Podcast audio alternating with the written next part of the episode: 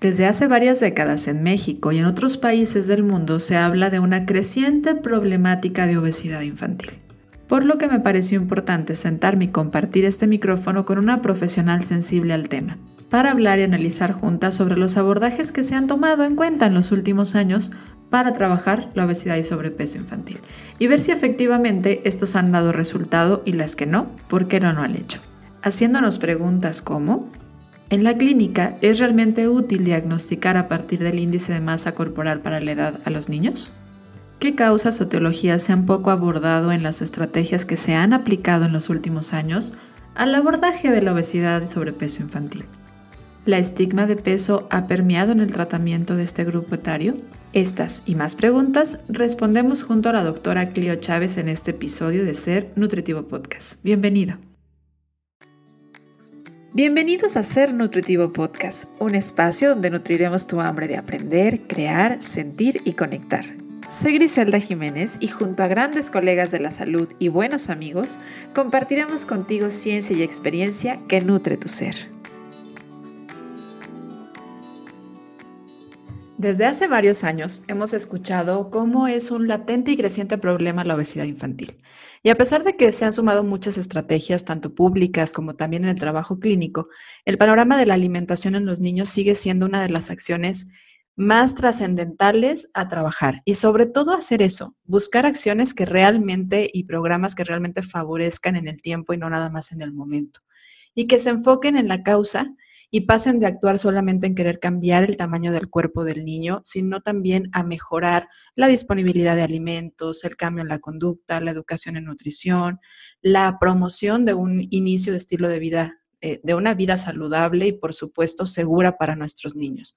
Hoy vamos a analizar junto a nuestra invitada las causas y estrategias que no han funcionado para poder abordar la obesidad infantil y poder ver cómo sí podemos tener un abordaje mucho más completo, mucho más, eh, de alguna forma más sensible a que no se trata solo de cambiar la forma del cuerpo de los niños, sino que a mejorar muchos contextos que están generando realmente el problema de obesidad y sobrepeso. Hoy comparto este micrófono y me emociona mucho compartir los micrófonos de Ser Nutritivo Podcast con Clio Chávez, quien es licenciada en nutrición, es maestra en nutrición humana con orientación materno-infantil, doctora en ciencias y una persona que admiro muchísimo y que me ha tocado escucharla dando conferencias y se siente la pasión con la que ella estudia. Puedo decir que es una constante estudiante y maestra para quienes la hemos escuchado. Clio, bienvenida y gracias por estar con nosotros en este episodio de Ser Nutritivo Podcast. No, muchas gracias, Gris. Para mí es un honor estar aquí en tu podcast. Y bueno, con este tema que, que es tan, como te comentaba, tan personal y que me ha gustado mucho desde hace muchísimos años, como leer sobre esto y bueno, las tendencias actuales sobre, sobre este tema de, de la obesidad infantil, ¿no? Sí, creo que necesitamos cambiar como profesionales el abordaje que le hemos estado dando porque lo hemos visto crecer. En realidad hemos visto que estamos actuando de una manera como por encimita nada más, pero no estamos actuando en las raíces. Entonces, si bien eh, hay quienes todavía dicen, no nos sentimos muy cómodos con decir obesidad infantil o sobrepeso infantil y señalarlo como el problema, en realidad es que pues sabemos que hay y hay mucha referencia, hay mucha data que dice que puede causar problemas en la vida y en la salud de los niños, ¿no? Pero para salirnos y no hacerlo desde el estigma, sino de hacerlo realmente para mejorar la salud de ellos, creo que necesitamos hacer un análisis de lo que hemos hecho para ver qué hemos hecho bien y qué no hemos hecho bien. Entonces, yo estoy de verdad bien emocionada de lo que vamos a aprender el día de hoy, porque no solamente va a ser útil para profesionales de la salud, yo creo que aquí necesitamos cambiar mucho cuestiones de percepción también como población para podernos sensibilizar a qué está funcionando y qué no y desde dónde viene, ¿no? A lo mejor nuestras, eh, nuestra forma de trabajar y de decir al niño en casa, oye, no comas o tienes que comer diferente a tu hermana o tu hermano que tiene un tamaño de cuerpo diferente. Eso está en lugar de beneficiando, abonando al problema. Pero Clio, antes de entrar de lleno, me gustaría que te conozcan un poco más y me gustaría conocerte un poco más. Cuéntanos, Clio, ¿qué te llevó a ti? bueno, veo que eres estudiosísima. Yo cuando leo tu currículum siempre digo, Clio, no para, no para. Pero ¿qué te llevó a ti a esta parte de sentirte tan sensible a cuidar a la mamá y a cuidar a los niños? O sea, ¿por qué, por qué tu amor hacia esta área de la nutrición? Sí, mira, este, pues yo, yo siempre he tenido exceso de peso. O sea, desde, desde que, bueno, no desde que nací, pero en, en mi etapa infantil siempre fue un tema, ¿no? Y en mi familia siempre ha sido un tema abordar, em, porque mi papá también tiene, tiene exceso de peso, ¿no? Entonces, yo desde que, de que pues fui niña, em, estuve a dieta. O sea, siempre yo he sentido hambre, eh, e, esas sensaciones de, de, no comer suficiente para sentirme más saludable. O sea, yo tengo realmente pues la vivencia, ¿no? De, de, de, qué significa eh, tener exceso de peso, incluso ahora siendo profesional de la salud. Entonces, para mí ha sido algo muy complicado, muy complicado por, y, es, es como un reto. Me acuerdo muy bien que cuando decidí estudiar nutrición, eh, mi mamá habló conmigo, ¿no? Y me dijo, ¿estás segura de que quieres estudiar esto? Porque va a ser algo difícil. Y, y dije, sí, o sea, sí estoy segura porque yo había pasado como ya por no sé cuántos nutriólogos médicos eh, que me habían ayudado, entre comillas, a, a, bajar de peso, ¿no? Que eso era como el tratamiento que se le daba y se le sigue dando, por desgracia, a, a, a los niños, ¿no? Para, para mejorar la salud, que también ya vimos que esto no tiene nada que ver, ¿no? Entonces, eh, pues es un tema personal. Este, yo decidí estudiar nutrición y fíjate que me puse ahorita que, que, estuve investigando sobre este tema, tuve algunos como flashbacks de, de, qué temas de investigación he hecho, ¿no? Y desde que estaba estudiando la licenciatura, me acuerdo que uno de los primeras, cuando tú haces como tu protocolo de investigación en estas materias de seminario, eh, el tema que elegimos eh, que trabajamos en, equipo, pero fue un tema que en mucha medida yo, yo lo propuse también, ¿no? O sea, por mi, mi, experiencia, fue también este tema de relación del IMC entre padres e hijos, ¿no? Era como un estudio muy sencillito, ¿no? En donde se medía el IMC y, ver si había una asociación. Entonces, ese fue el protocolo. A final de cuentas, eh, no, no me titulé por tesis, pero en la maestría seguí con ese, ese tema sobre obesidad infantil. Y, y fíjate, o sea, el, el, tema fue ingestión de energía, hábitos de alimentación, actividad física en mamás de niños con obesidad y mamás de niños con peso saludable.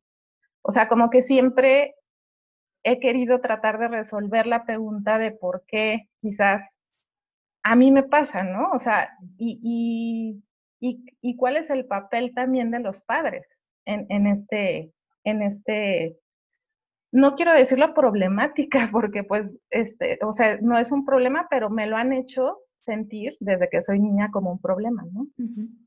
Y me han educado en la universidad también para pensarlo como un problema. Entonces, ha sido un proceso bastante doloroso y bastante arduo. Eh, y bueno, eh, después ya ahorita estoy haciendo otros temas relacionados más con lactancia, con programación metabólica, ¿no?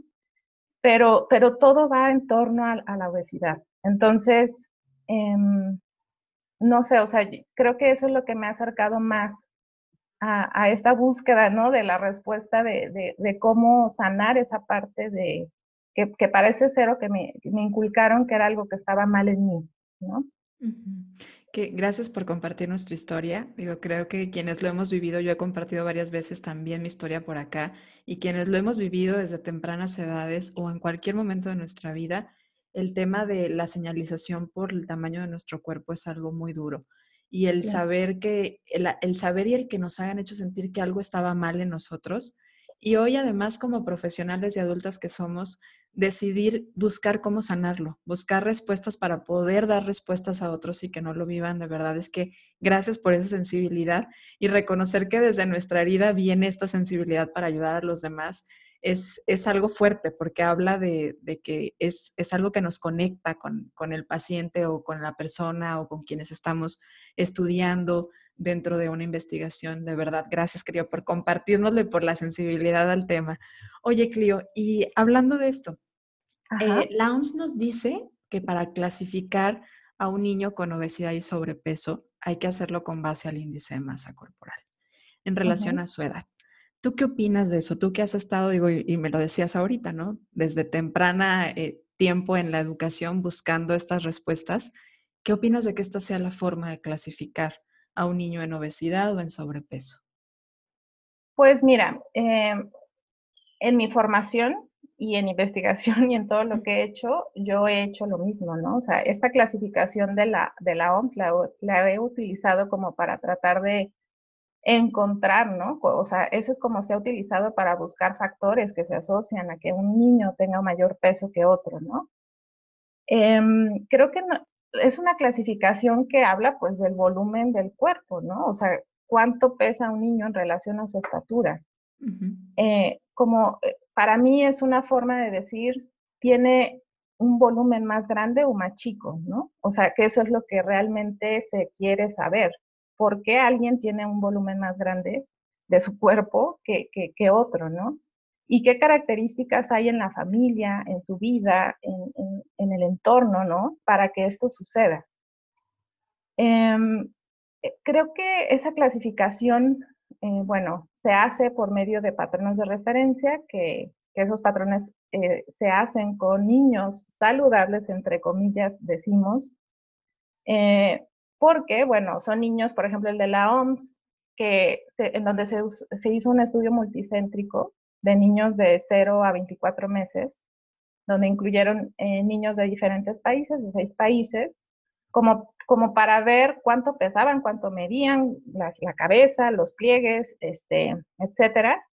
Y eran niños que habían sido lactados de forma exclusiva y que sus mamás eran sanas aparentemente, que no fumaban, lo cual se considera sano. Em, y, eh, y, bueno, o sea, con, esos estudios, eh, ese estudio se hacen como modelos em, o curvas para poder ver cómo se distribuye esas medidas en la población, ¿no? Y de acuerdo a tal y a tal eh, medida, se considera que, eh, que pues eso, eso se considera como sano y si te pasas de eso, pues ya no tan sano, ¿no? O, más bien estás clasificando como está más grande que el resto de esa población sana. Entonces, eso no me está diciendo si está sano o no un niño, ¿no? Un adolescente. Simplemente es una medida eh, del cuerpo para saber qué tan grande es a comparación de la mayoría de esos niños que se consideraron sanos. Entonces... Yo Clio, que esto es muy útil a materia de investigación. O sea, yo entiendo que en materia de investigación, pues es una muy buena y sencilla forma también de clasificar. Pero ahorita esto último que dices es, a ver, es como en la mayoría, ¿en dónde están la mayoría? Pero hay extremos y hay niños que no están dentro de esa mayoría y realmente no los condiciona a su salud. Entonces, esto, el, el, extrapolarlo al tema clínico y al clasificar a un niño, a uno como tal, con obesidad y con todo el contexto que se le conoce o todo lo que se ha puesto de la obesidad es una enfermedad que además genera otros problemas de salud, realmente sería la mejor forma a tu percepción. Digo, yo sé que la OMS nos sigue diciendo, sé que nos siguen diciendo que esa es la forma de hacerlo y bueno, como profesionales lo seguimos haciendo, pero utilizando el criterio y la sensibilidad que tú tienes al tema, ¿tú considerarías que ya en un punto clínico sería la mejor manera de interpretar? No, no, o sea, que siento que es algo que no es suficiente para decir que una persona tiene o un niño tiene una enfermedad como tal o no tiene salud como tal. O sea, el, el, el, IMC lo que hace es que se dice que se asocia con la cantidad de grasa que tiene tu cuerpo, ¿no? Y eh, hay estudios que han encontrado ciertas asociaciones con un exceso de grasa em, a comparación de quien no tiene ese exceso de adiposidad. Sin embargo, este, hay muchos factores o variables alrededor de esas etiologías, como tú decías en la introducción, que no, no se están eh, incluyendo en la, eh, en, en, la razón por la cual un niño se encuentra así, ¿no? Con mayor volumen o un adulto. Entonces, siento que la clasificación es una forma de decir qué tan grande o chico en volumen está una persona de acuerdo a la mayoría de la población sana, entre comillas, porque muchos patrones de referencia no se hacen o no toman, o sea, ¿qué es sano, no? esa parte de la salud. O sea, se evalúan indicadores bioquímicos, ¿no? O sea, la mayoría lo que hace es que evalúa cómo comen, ¿no? que también eso es algo complicado de evaluar, o sea, la evaluación de la dieta. En niños es más fácil porque estás hablando de lactancia materna, quizás es más sencillo, pero en adultos es complicado, ¿no? En adultos, pues sabemos que el IMC, esa clasificación la hizo alguien que ni siquiera estaba en el área de la salud y se sigue utilizando esa clasificación. Entonces yo también ahí sí estoy de acuerdo y pongo en duda, eh, si, si tú vas a, a estigmatizar a esa persona como no saludable, nada más por el índice de masa corporal. O sea, eso yo sí estoy de acuerdo en que no se debe de, de, no debe de ser como el indicador o el único indicador, ¿no? Como para decir esta persona tienes eh, salud o no tiene salud. Claro, y mucho más siento yo en un niño, ¿no? En donde además va a seguir creciendo y entonces si vemos que es la relación peso-estatura, y está el factor de crecimiento, pues es como, y es que esto puede ser una transición, o sea, puede ser y en realidad lo que hay que ver es la conducta, no el tamaño del cuerpo. Hay que trabajar es en la conducta y en todo lo que rodea al tema de la alimentación, que ahí es donde entra una gran dificultad a la hora de intervenir, ¿no? Porque tenemos que trabajar en muchas cosas. Entonces, hablando de estas causas o etiologías, buscando sensibilizarnos a decir, a ver, la obesidad y el sobrepeso infantil no es nada más un mayor volumen del cuerpo, sino que tiene muchas causas y de estas causas son las que hay que poner realmente manos en, eh, las manos en acción. ¿Cuáles son las etiologías en las cuales tú dices, a ver, estas son las posibles causas o que has leído que, tiene que ver con la obesidad infantil, que es, que es creciente, es un problema de salud en México? Sí, y en todo el mundo. O sea, sobre todo, mira, este, yo me puse a hacer como una búsqueda eh, bibliométrica que le llaman como ver cuánto se ha publicado, ¿no? Sobre estos términos o palabras clave. Em, yo puse, por ejemplo, Pediatric Obesity Treatment, ¿no? O sea, como específicamente en obesidad infantil o en Childhood Obesity, ¿no? Que es como obesidad infantil. Y me salieron, o sea, hasta ayer creo que hice la revisión, casi 50 mil, ¿no? Artículos publicados desde los años 50 hasta el 2021.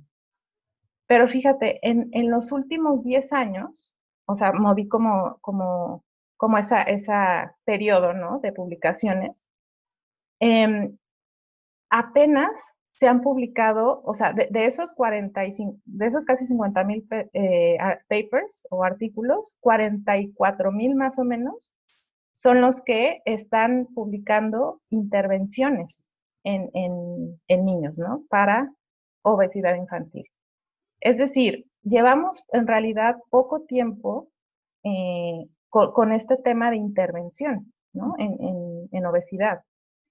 Y, por ahí encontré un artículo muy interesante en donde decían, e, era un artículo de 1987, ¿no? O sea, ya del siglo pasado, en donde eh, lo titulaban algo así como cuáles son los problemas en evaluar e intervenir eh, para tratar ¿no? la obesidad.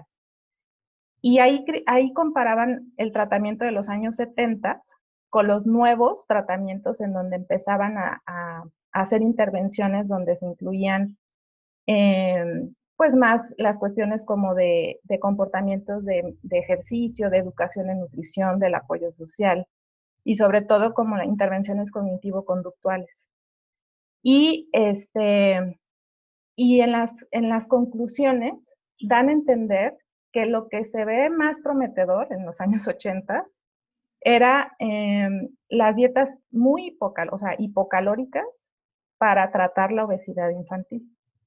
Entonces, creo que, o sea, em, desde el siglo pasado se han, se han hecho como estas intervenciones dietéticas, ¿no? En donde la etiología de la obesidad se piensa con esta teoría de mayor ingestión, mayor peso, ¿no? O sea, mayor ingestión y menor gasto. Menos gasto. Ajá, eso es obesidad, ¿no? Y, creo que también, o sea, es, es, algo muy complejo como de decir, esta es la etiología de todos los niños con obesidad, ¿no? O sea, creo que es algo tan complejo y hay publicaciones que en el título ponen así, ¿no? Complejidad del tratamiento de la obesidad, en, en, donde que también digo, bueno, tendría que decir tratamiento de la obesidad o de la, o, o de la falta de salud, ¿no? O sea, o sea, ¿se podrá curar, curar la obesidad en algún momento a largo plazo? Porque la mayoría han, encontrado mejorías. Yo en, en, mi tesis de doctorado traté de hacer una intervención en mujeres con obesidad con el tema de la fructosa, ¿no? Que es un tema que, que también lo he estudiado bastante, ¿no? En la dieta. O sea, cómo, cómo cambia el metabolismo de tu cuerpo cuando excedes el consumo de fructosa, ¿no? y como para probar si esto también se daba aquí en, mujeres mexicanas, ¿no? Em, o sea, todo se ha basado en la parte de la ingestión, ¿no? Y, la verdad es que ha habido estudios muy interesantes que, donde sí se ha, evidenciado que hay factores de la dieta que influyen, ¿no? O que, es, o, o, que se ven más frecuentemente en personas con un volumen más grande de su cuerpo o con un IMC mayor de su cuerpo.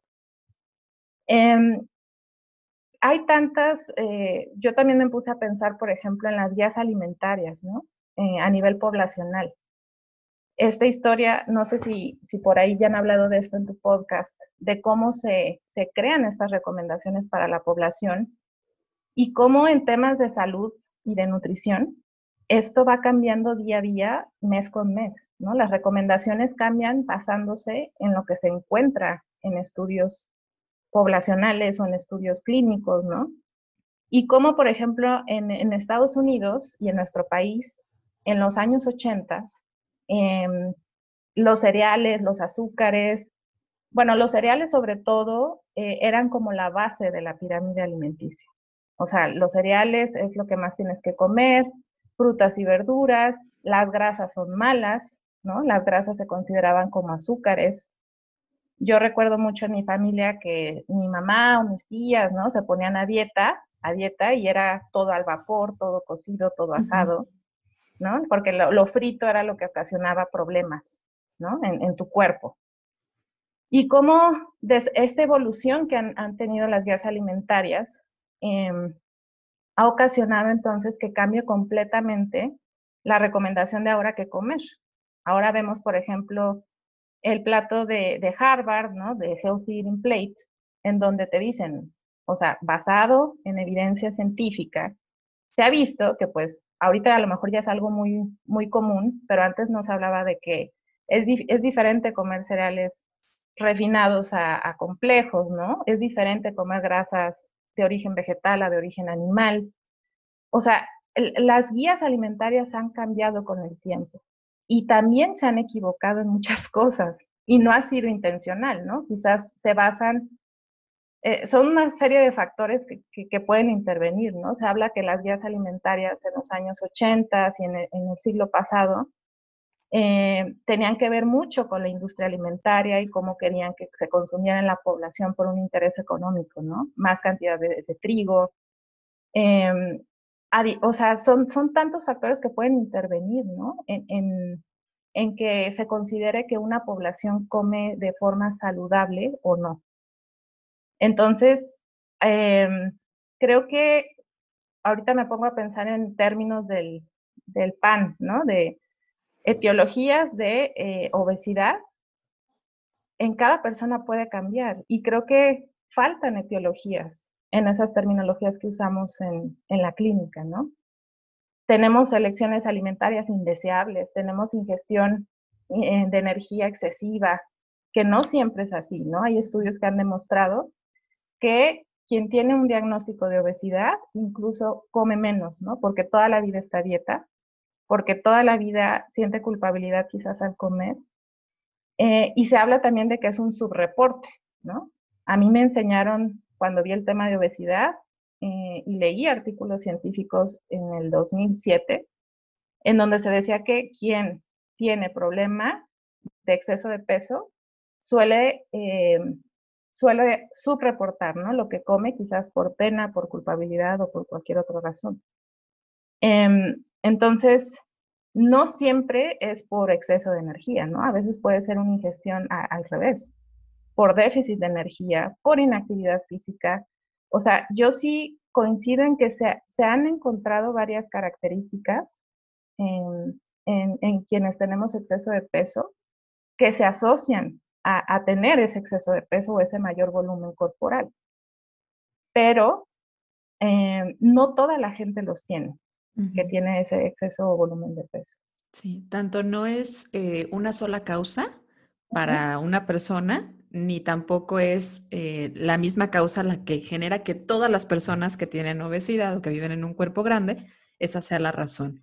Ahora, como dices, hay algunas que creo que vemos como problemas también, eh, cambios o modificaciones en la sociedad que nos hacen entender que, pues, tal vez por eso hemos visto un aumento, ¿no? Como es la falta de actividad física, en donde sí, cuando vemos los reportes, pues vemos que no nada más los niños, sino la población en general, estamos faltos de actividad física.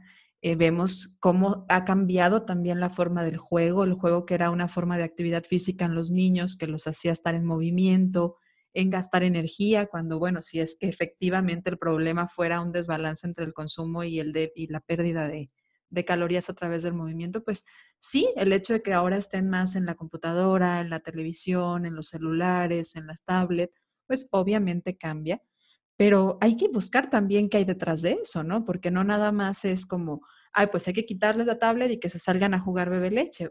A ver, socialmente es viable que los niños no tengan acceso a esta tecnología. No, se ha vuelto el recurso también de educación en muchas familias.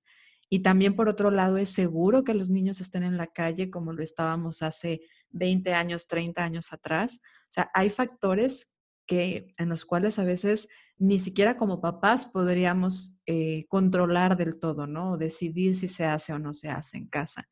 Y también otras cosas que hemos visto, pues es el tema de la publicidad, el enfoque de la publicidad hacia los niños, sobre todo de muchos alimentos, que hoy yo pensaría que, bueno, con estos cambios que hemos tenido al etiquetado de los alimentos, con estos cambios que hemos tenido también en, en que no se pueda publicar imágenes atractivas hacia ellos, podamos ver beneficios en un par de años. Pero hay, hay estrategias que se han hecho que hoy podríamos decir, a ver, es que no estamos viendo el problema completo, estamos viendo una partecita y creo yo que lo que sobre todo estamos viendo es la punta del iceberg en donde vemos el tamaño del cuerpo y no vemos qué hay debajo, que hay conductas, que hay creencias, que hay cuestiones psicosociales también yo pensaría, y en esta área estás muy metida, el tema de la lactancia, o sea, se ve que hay una reducción de la lactancia materna o había una reducción. Hoy, bueno, en la última en Sanud se veía un pequeño aumento, entonces creemos que algo bueno está pasando, pero hay más partos por más cesáreas que partos. Esto cambia la microbiota y también se sabe que hay una asociación, o sea, es multicausal y que nuestras intervenciones sigan siendo Póngalo a dieta y dieta con el enfoque de bájele calorías que come el niño y prohíbale comida, pues estamos viendo una partecita chiquititititita y que probablemente en la mayoría de los niños no sea el verdadero problema y que no vaya a dar solución. Sí, es, es o sea, si nos ponemos sí, a pensar ¿no? en, en este tema de programación metabólica, que también es, se ha estudiado en los últimos años mucho, como la salud paterna, la salud materna. O sea, fíjate cómo, o sea, desde antes de que se cree ese ser nuevo, ¿no? Ese ser vivo, ya está predispuesto al tamaño de su cuerpo. O sea, es, es una carga eh, eh, como muy, muy fuerte que, que, a veces se da a los niños que tienen eh, ese diagnóstico de la OMS de obesidad. Y, y, sin, sin, como dice, decía mi abuela, ¿no? Sin deberla ni temerla. O sea, ellos o nosotros, ¿no? O sea, tenemos como ya una, una predisposición y en varios artículos se habla también de que, de que no se ha estudiado a fondo también esta, esta parte genética. Sí se han identificado muchas cosas, pero, pero también se ha dejado a un lado, ¿no? El, el, el estudio de, de que quizás es algo que con lo que se, se nace, ¿no? Y, y que lo que debes de hacer es cuidar otros indicadores de, tu vida como para ver salud. Igual que das una recomendación a un niño que no tiene un IMC elevado según la OMS. O sea, eh, las recomendaciones actuales que se dan para tratar eh, eh, este tema de obesidad infantil es comer saludablemente, moverte, este, tratar de, tener apoyo social, ¿no? O sea, esas, recomendaciones de hábitos de alimentación, de comer sin ver la televisión, eh, tener un momento de convivencia familiar, lactar, ¿no? Desde que nacen, darle una alimentación complementaria. O sea, todas esas recomendaciones se deben de dar a cualquier niño, independientemente del tamaño de su cuerpo, ¿no? Entonces, eh, creo que este tema que hablabas también sobre eh, otros factores ¿no? que, involucran al tratamiento y que apenas están estudiando, el, estigma de peso. ¿no? El estigma de peso es algo que ahorita se está, eh, está sonando mucho y yo me metí también como investigar a PubMed eh, si hay publicaciones sobre, sobre el tema y se dice que, o sea, este, este término de estigma de peso em, se ha estudiado desde los años 60. Fíjate, es algo que yo no, no sabía porque es una búsqueda que la verdad no, no había hecho previamente, pero que lo que ha pasado es que desde el 2009 hasta ahora, em, como que nada más se ha, se ha, estudiado de forma muy superficial, pero no se ha ahondado en cómo influye eso en la salud, o sea, en la morbilidad y en la mortalidad, en, tanto de niños como de adultos. Y hay solamente 1.600, más o menos 1.600 y pico estudios sobre estigma de peso, desde los años 60 hasta ahora.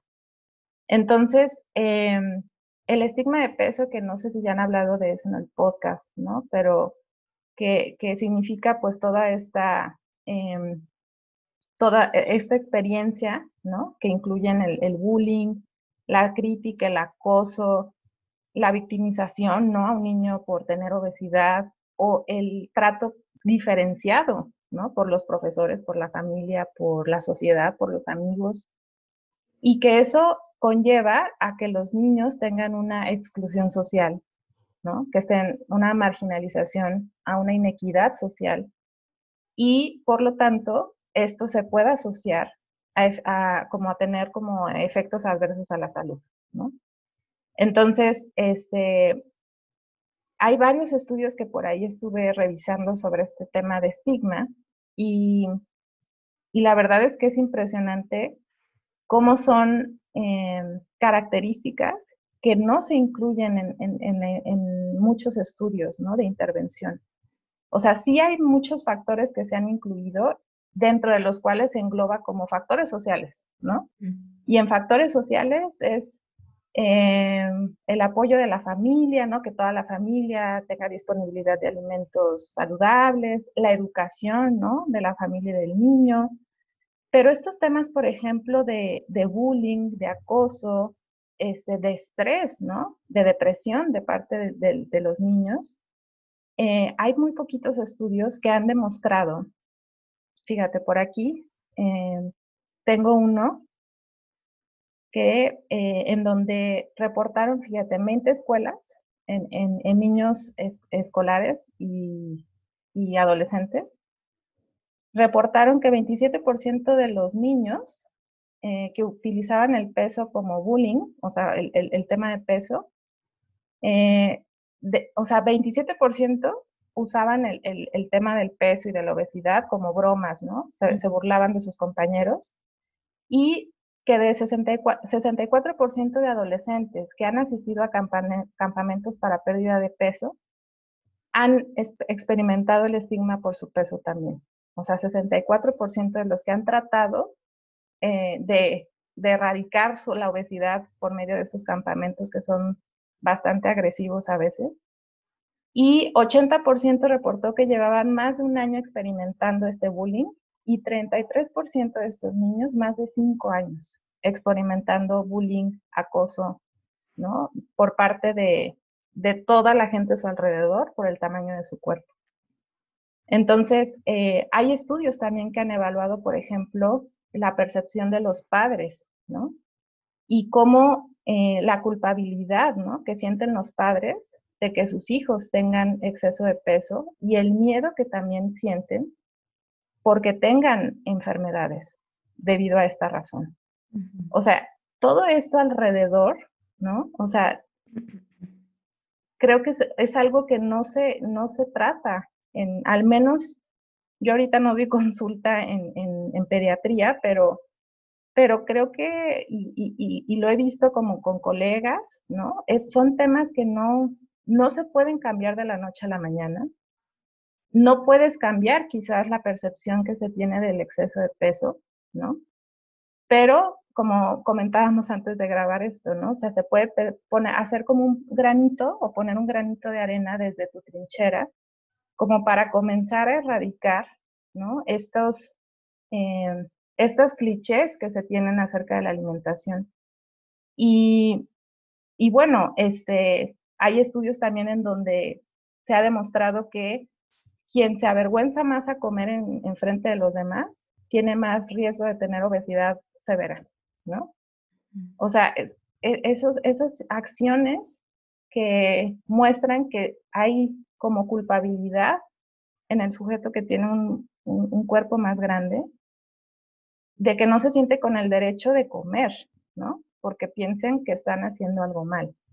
Entonces, eh, la verdad es que es un, este tema, creo que sí se necesitan abordar más en, en, mi área de investigación, como más variables, ¿no? Acerca de esto, de la discriminación, del estigma, del bullying y de cómo eso también ocasiona que no haya eh, como motivación, ¿no? Para poderse mover, para comer, para muchas cosas. seguro, ¿no? O sea, ahorita que te escuchaba hablar sobre esto en, eh, y hablándolo desde mi experiencia personal, podemos decir, oye, es que no hacen ejercicio yo recuerdo que para mí no era seguro hacer ejercicio, o sea, eh, realmente era el no querer hacer o salir a la clase de actividad física, era como una medida de protección, porque, porque tendía a desmayarme por el esfuerzo que significaba para mí, por mis problemas de insulina, porque además tendían a burlarse, porque no iba, no me sentía lo suficientemente ligera, porque era difícil, ¿no? Entonces, son mecanismos en el que a lo mejor nada más vemos el no hace actividad física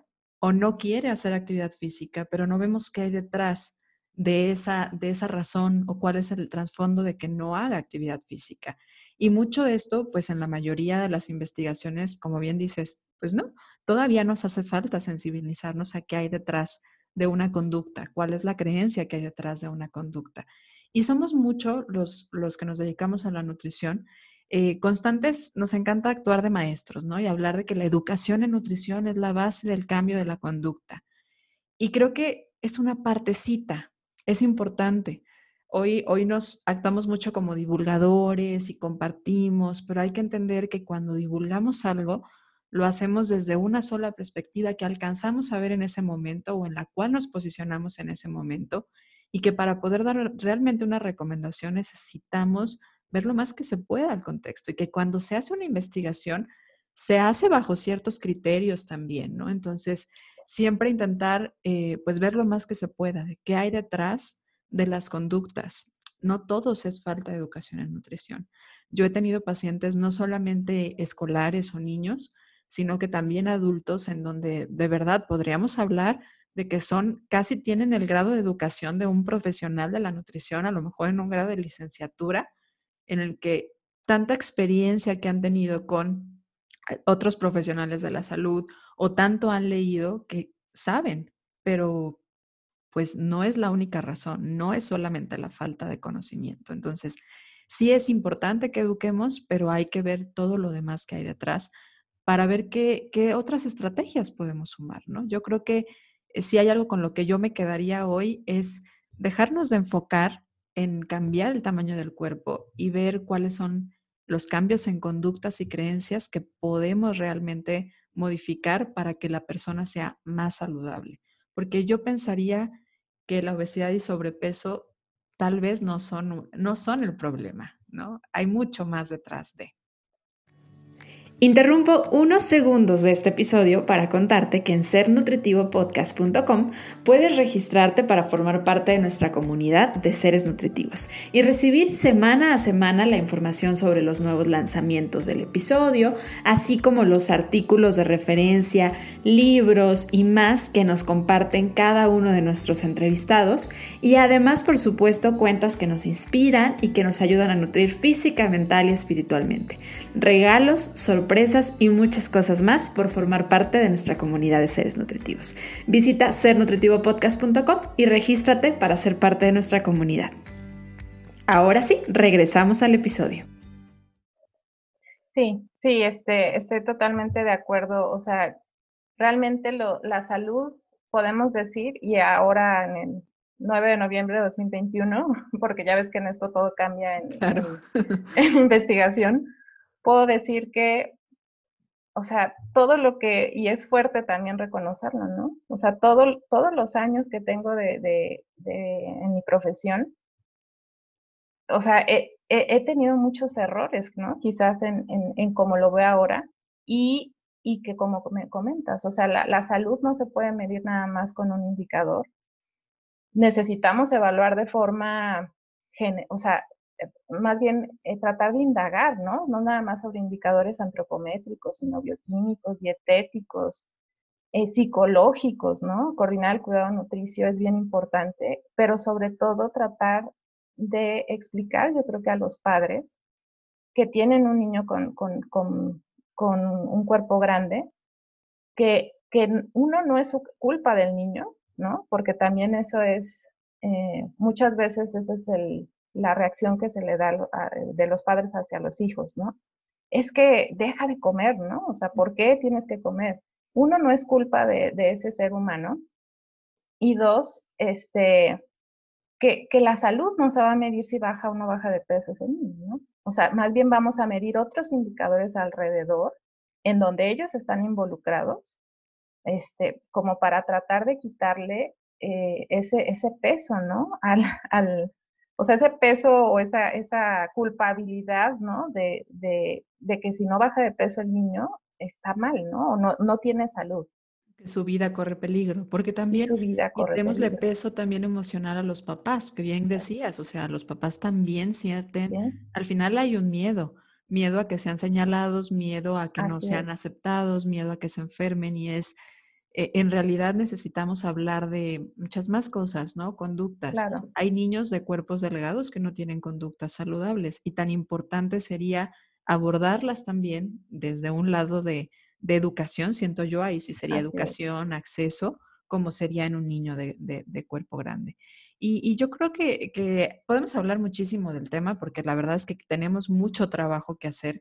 Si hoy logramos sensibilizarnos un poco y recordando ahorita lo que decías de, pues todos nos hemos equivocado como profesionales y nos queda claro que las evidencias que hemos tenido en 1980, 1990, 2000, nos han ha sido la evidencia que hemos podido ver en ese momento, ¿no? Claro. Hoy vamos de repente lo que, lo que no nos era evidente, hoy nos resulta un poco más evidente cuando abrimos un poco más el panorama y tal vez habrá cosas que en 10 años reconozcamos que estábamos haciendo mal. Y eso es parte también de la evolución como profesionales y como sociedad. Si ya hubiéramos terminado de aprender todo, ¿qué sentido tendría esto, no? Tenemos que seguir aprendiendo. Sí, yo creo que como profesionales, como padres, ¿no? O sea, yo, obviamente los padres siempre quieren lo mejor para sus hijos y sé que no lo hacen desde, desde la, el, el, odio, ¿no? Desde la intención de lastimar a sus hijos. Sé que lo hacen como porque lo escuchaba el otro día en, en un podcast, ¿no? De Raquel Lobatón, una nutrióloga muy famosa sobre estos temas y eso me, me causó un poco de, impresión, ¿no? O, ruido. O sea, claro que es mucho más fácil vivir en una sociedad cuando no tienes un problema, o sea, o no tienes un cuerpo grande, ¿no? O sea, claro que eres mejor aceptado en todos lados, claro que puedes ejercer mucho mejor tu vida. Entonces, claro que los papás van a querer eso para sus hijos, ¿no? No quieren que, los, que haya bullying en la escuela por eso, no quieren que haya como baja autoestima, ¿no? por, eh, por ese, ese contexto en el cual se desenvuelven los niños, este, y, y, claro que van, van a desearlo que no tengan ese exceso de peso, pero creo que tanto como profesionales de la salud, como, como padres de familia, ¿no? Educadores, este, los adultos, quienes somos como responsables de la alimentación de los niños, de la salud de los niños, necesitamos este, quitarnos de la, de la cabeza y no, o sea, es, este estigma de peso, ¿no? Y, y abordar otros, otros indicadores eh, y poco a poco tratar de, de trabajar más en esta parte de la autoestima, del, de la aceptación corporal, ¿no? De la imagen corporal. Y es algo difícil, o sea, yo creo que faltan, por desgracia, bastantes años para, para ver un cambio en esto, pero me da gusto que, que no sigamos con lo mismo de hace, del siglo pasado, ¿no? O sea, con, con, los mismos tratamientos y la misma indicación del siglo, siglo pasado. O sea, la última publicación que vi de, de Childhood Obesity, ¿no? Del 2021 de este año, eh, el tema era la complejidad del estigma de peso en, pediatría. O sea, la última publicación que leí sobre esto. Ya va cambiando, ¿no? Va cambiando bastante. ya va cambiando, ¿no? Como, como, ya estamos por cerrar el tema para no tomarte mucho de tu tiempo, porque sé que estás, estás muy ocupada y metida en muchas cosas, pero ¿dónde nos quedamos entonces los nutriólogos? O sea, si nuestra intervención, pues ahora sí que ordinaria, eh, y lo que muchas personas siguen buscando es bajar de peso y veíamos que lo que se decía hace 30 años es una dieta hipocalórica. ¿Qué podemos hacer? ¿Qué sí hacemos? ¿Qué sí podemos hacer los nutriólogos como tal? Mira, yo estoy en búsqueda de esa respuesta. Este, pero creo que, o sea, lo que yo intento hacer, yo ahorita doy consulta en, mujeres pospartos, en, en, adultos, pero tanto en adultos como en niños. Eh, y creo que lo que la pandemia nos ha dejado también en esa parte es que casi siempre las intervenciones se basaban en la antropometría, ¿no? En medir el cuerpo. Y con esa medición del cuerpo tú tomabas decisiones de qué hacer, ¿no? Entonces, la misma gente lo demanda, ¿no? O sea, no me vas a pesar, no me vas a medir, entonces, ¿por qué te voy a pagar, no?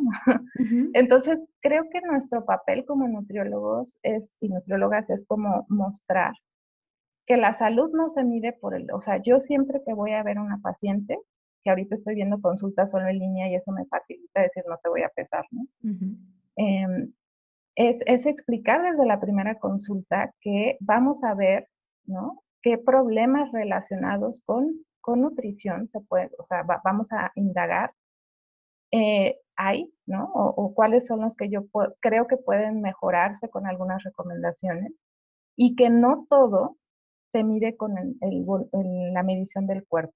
O sea, creo que eso, em, e, el, tratar de invertirle más tiempo en evaluar la dieta, ¿no? En, indicadores de micronutrimentos, de macro, de hábitos, de, alimentos, ¿no? Cómo combina los alimentos, qué tanto se mueve, ¿no? Lo que tú decías y por qué razón. Eh, si, si existe, o sea, e, esas, esas preguntas que se hacen que son tan sencillas, ¿no? Del 1 al 10, ¿qué tan estresado, estresada te sientes, ¿no? O el niño. Em, y trabajar en coordinación con psicología yo creo que es fundamental. O sea, creo que esa sería como mi recomendación y lo que yo trato de hacer en estos momentos y tratar de quitar también como el estigma de que los niños que tienen diagnóstico de obesidad según la OMS no pueden comer ciertas cosas. O sea, el etiquetar ¿no? a los alimentos como nunca, ¿no? Nunca puedes, si te los comes, este, te, vas a morir, ¿no? Y tratar de hacérselo saber a los padres, ¿no? Que, que pues la alimentación no nada más es, se trata de factores biológicos, sino también psicológicos, sociológicos, emocionales, ¿no? Y que hay que tratar de, pues, de acompañar a sus hijos sin, sin estar midiendo lo que comen, simplemente tratando de hacer un ambiente lo más eh, saludable ahora sí posible y medir, eh, medir indicadores bioquímicos de ley. O sea, yo creo que sí eso es muy importante para ver si existe un riesgo en, en, que no tenga salud, ¿no? Dietéticos, eh, hallazgos físicos, ¿no? Que veamos que se pueden asociar a lo mejor a algún problema de alguna enfermedad como resistencia a la insulina, este, no sé, diabetes mellitus, ¿no? En donde ahí sí se tendría que a lo mejor llevar un control, eh, un mayor control, ¿no? En, el caso de que tenga algún tipo de diabetes. Claro. O algo así. Pero nos, nos demanda ser más creativos y salirnos de la simple y común intervención que siempre damos de una hojita, que comer, que no comer. Y, creo que eso es algo a lo que tenemos, tenemos los que nos dedicamos a la consulta que, entender y los, los pacientes y quienes nos escuchan también esa, esa confianza de que también eso es trabajar en su nutrición, no solamente es el peso y que no solamente la consulta vale la pena cuando hay medidas antropométricas o cuando te hacen un plan de alimentación, que hay muchas otras estrategias que realmente van a favorecer a la nutrición y a la calidad de vida de las personas.